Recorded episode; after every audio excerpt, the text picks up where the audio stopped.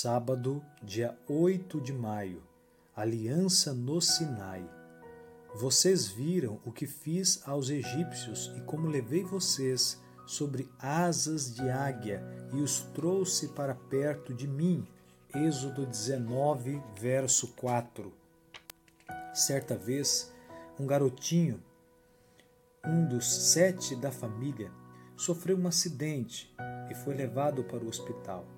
Em sua casa, raramente havia o suficiente para comer. Ele nunca tinha bebido mais do que uma parte de um copo de leite, que era repartido entre duas crianças, e quem bebia primeiro tinha que tomar cuidado para não beber mais do que deveria. Depois que o menino foi acomodado em seu leito no hospital, a enfermeira lhe trouxe um grande copo de leite.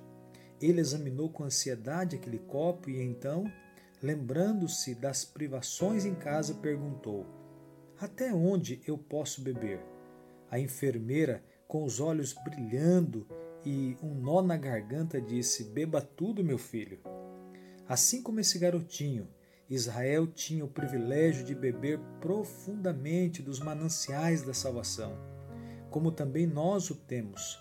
A libertação de Israel de séculos de escravidão e opressão foi uma maravilhosa revelação da graça. A graça está envolvida em nossa libertação do pecado.